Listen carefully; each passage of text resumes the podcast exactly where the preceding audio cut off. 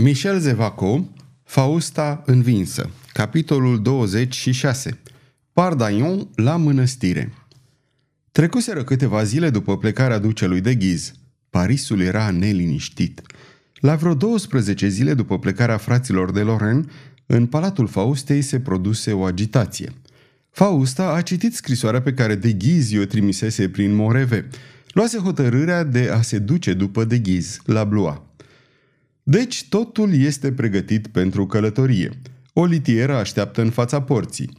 12 ostași, recrutați de curând, îi vor sluji de escortă. Fausta se urcă în litieră împreună cu două dintre cele mai bune confidente ale sale, Mirtis și Lea. Înainte de pornirea alaiului, Fausta privește îndelung palatul în care a meditat, a iubit, a suferit, a făcut calcule, a combinat cea mai formidabilă dintre conspirații. Imaginea lui Pardaion îi trece prin mintea întunecată de gânduri. Dar clatină din cap. El a murit și ea este eliberată.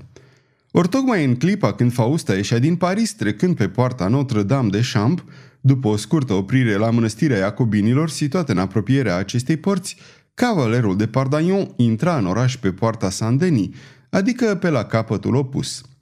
Venise la Paris făcând drumul cu popasuri. La Amiens se oprise două zile. Se simțea cam ostenit, singurătatea i-a apăsat sufletul și trupul. Ducea o viață de om singur. La drept vorbind, nu-l interesau decât două lucruri. Mai întâi să-l trăznească pe Moreve, în al doilea rând să-i vâre ducelui pe gât, cu ajutorul spadei sale, insultele pe care de ghiz le proferase împotriva sa, în ziua când pentru a o salva pe Huguet, cavalerul se predase. Să presupunem, se gândea el, că îl dobor și pe Moreve, și pe Deghiz, și pe Fausta. Și după asta, ce o să mai fac? Iată care era întrebarea. Ce mai avea de făcut în viață? Se plictisea și se plictisea pur și simplu pentru că vechea cicatrice din inima sa nu era încă vindecată și pentru că nu știa încotro să o apuce când în sfârșit își va încheia socotelile, dacă izbutea totuși să o facă. Ce o să fac? Unde o să mă duc? Să-i cer ospitalitate tânărului duce și să îmbătrânesc cu speranța că îi voi putea învăța tainele scrimei pe copiii Violetei? Să îmbătrânesc lângă Huguet? Pardaion se opri multă vreme asupra acestui gând cu o înduioșare de nedescris. La urma urmei, își spuse el, nu s-au isprăvit drumurile în Franța și aiurea. Totdeauna vor exista copaci de-a lungul acestor drumuri, soare în văzduh, doar dacă nu se adună nori aducători de ploaie. Când Pardaion luase drumul spre Paris, nu era hotărât decât asupra unui singur lucru, să urmărească îndeaproape faptele și mișcările domnului de Ghiz – astfel încât ajungând aproape la ora când Fausta părăsea Parisul și aflând din gura primului târgoveț întâlnit în cale că ducele de ghiz se afla la Blua, își zise în sinea lui Păi atunci am să merg mai departe până la Blua. Dar fără îndoială un alt gând care îi trecuse prin minte ca fulgerul îl făcu să schimbe ideea. Numai că se feri să treacă prin strada Saint-Denis. Nu vroia să se oprească la hanul de vinie, poate de teamă să nu fie reținut de Huguet. Ajuns la malul Senei, Pardagnon trecu podul Notre-Dame, în capătul străzii Saint-Jacques și în apropierea zidurilor de apărare ale orașului, își opri calul în fața portalului mănăstirii Iacobinilor, descălecă și bătu în poartă. Se deschise o ferăstruică prin care fratele portar îl întrebă ce vroia, informându-l pe loc că mănăstirea nu primește nici pelerini, nici călători. Pardagnon răspunse că venea doar să-l vadă pe fratele Jacques Clement și atunci portarul, cu o grabă care îi se păru ciudată, deschise poarta și îl rugă să intre. Binevoit să așteptați în vorbitor. Bunul nostru frate Clement va fi vestit de sosirea domniei voastre. Și fratele portar plecă în goană, numai că nu spre chilia lui Jacques Clement se îndepărtă, ci spre casa priorului Bourgoin, căruia îi spuse că un mirean vroia să-l vadă pe fratele Clement. Bourgoin nu se îndoi nicio clipă că vizitatorul n-ar fi un om trimis în scopul de a sta de vorbă cu Jacques Clement în vederea mare înfăptuire, adică uciderea lui Henric al III-lea. Dădu deci poruncă, nu de a-l chema pe fratele Jacques la vorbitor, ci de a fi condus vizitatorul la chilia călugărului. Trebuie să adăugăm că foiala asta nu l-a prea mirat pe Pardaion și că nu i-a dat decât o atenție destul de mică. Atunci când fratele portar se înapoie, el se mulțumi doar să-l urmeze pe călugăr care îl conducea. După nenumărate ocolișuri, călugărul se opri în fața ușii între deschise a unei chilii și zise Aici stă, puteți intra, frate." Pardagnon deschise ușa, intră și îl văzu pe Jacques Clement, care, așezat în fața unei măsuțe, scria. La intrarea cavalerului, călugărul se întoarse, îl văzu, ascunse iute sub o carte ceea ce scria și o roșeață puternică îi năpădi obrajii palizi. Se ridică și se îndreptă spre Pardagnon cu mâinile întinse. Domnul fie lăudat, spuse el. Doamne sfinte, zise Pardagnon strângând mâinile călugărului, tare greu se ajunge la domnia ta. Apoi, aruncând o privire împrejurul său, adăugă înfiorându-se. Cum poți trăi aici? Parcă e un mormânt. Mai ales pentru un om ca domnia ta care pune la inimă orice lucru. Clement zâmbi cu amărăciune și rosti. Prietene drag și stimat, ești ca o rază de soare care intră într-un mormânt. De îndată ce apari, totul se luminează și prinde să zâmbească. E atât de trist aici. Dar de ce rămâi aici?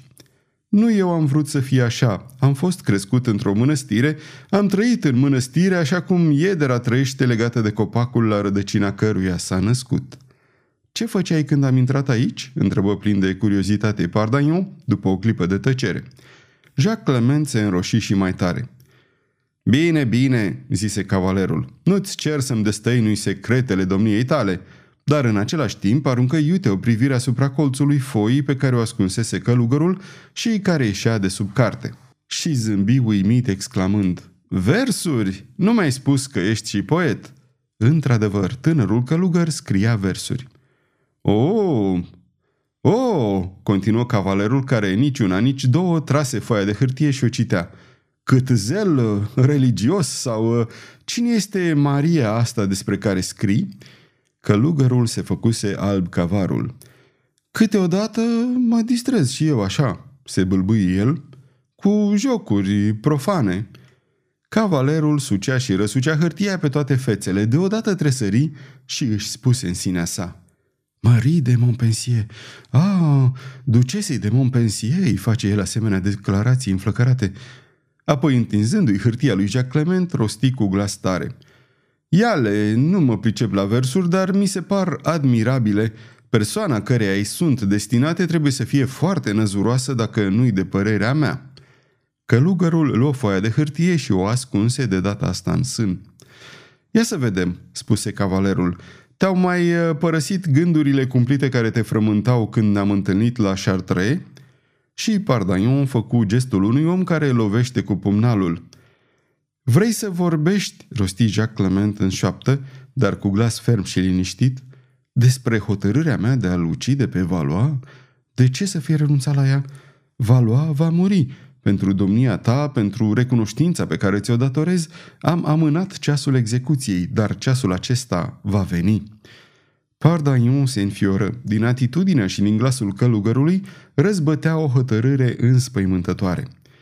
Pardagnon, spuse mai departe Jacques Clement, mi-ai cerut să adăstez, dar la rândul domniei tale, când planurile pe care le ai în cel privește pe deghiz se vor uh, sfârși, lasă-mă să-mi îndeplinesc destinul. Mama regelui mi-a ucis mama.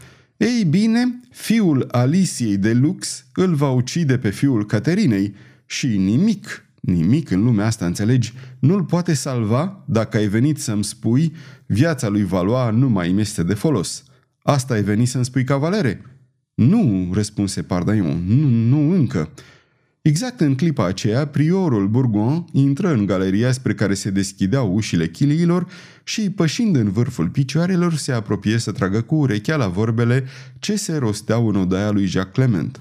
Acesta spuse, Deci voi aștepta, da, voi aștepta, dar vorbele pe care mi le vei spune atunci vor fi semnalul morții lui Valois. Tocmai la asta mă gândeam și eu, își spuse priorul. Gentilomul acesta face parte din conspirație și, fără îndoială, el este acela care trebuie să dea semnalul. Uite ce e, spuse Pardaiu. Am venit să-ți fac o propunere. Aș dori ca ea să fie pe placul domniei tale. Să vedem despre ce este vorba, rosti călugărul zâmbind. Este vorba să mă însoțești până la Blua, unde mă duc neîntârziat. Minunat, se gândi priorul aflat în galerie. La Blua? exclamă înfundat Jacques Clement. Dumnezeule, da, închipuiește-ți, dragă prietene, că de câteva vreme mă plictisesc și atunci, ca să mă distrez, mi-am pus în gând să călătoresc. La Blua, repetă Jacques Clement cu un tremur al trupului. Da, la Blua, zise cu nepăsare cavalerul, dar o să zici de ce la Blua? Mai întâi că acolo îl poți vedea pe rege.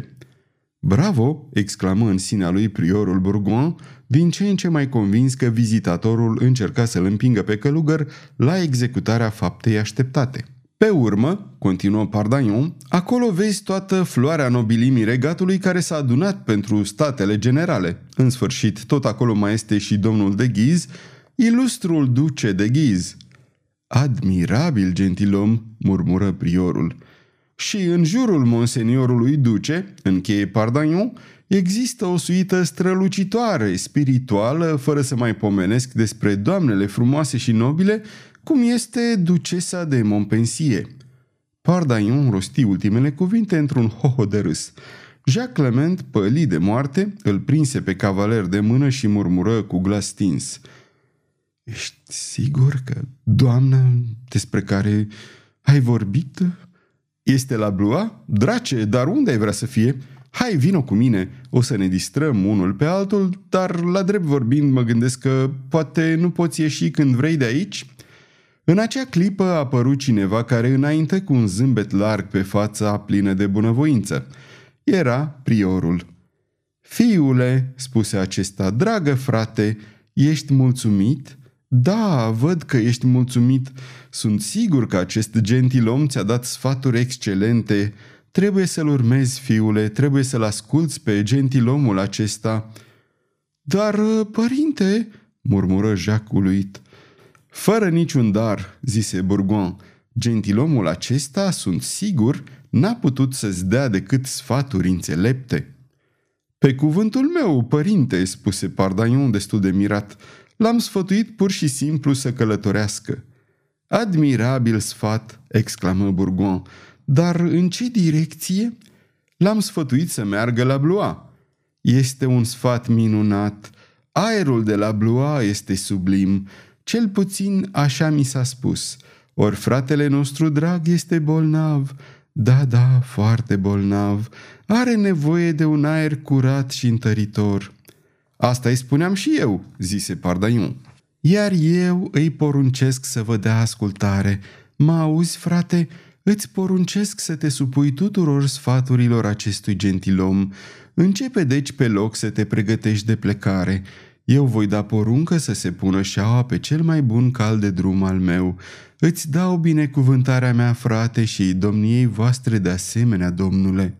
Și priorul Bourgon, lăsându-l pe cavaler cu gura căscată, se grăbi să iasă. Pe cuvântul meu," zise Pardaion, este cel mai cum se cade călugăr pe care l-am întâlnit în toată viața mea. Așadar, pornim la drum?" Și Pardaion se porni pe râs. Da, zise Jacques Clement, care începuse să tremure ușor. Ziua cea mare se apropie. După o jumătate de oră, în vorbitorul unde îl aștepta Pardagnon, a apărut călugărul în hainele de cavaler pe care le purtase în timpul călătoriei sale la Chartres. În fața porții mănăstirii aștepta un cal cu șaua pe el, alături de calul lui Pardagnon. Cavalerul și călugărul încălecară. Sfârșitul capitolului 26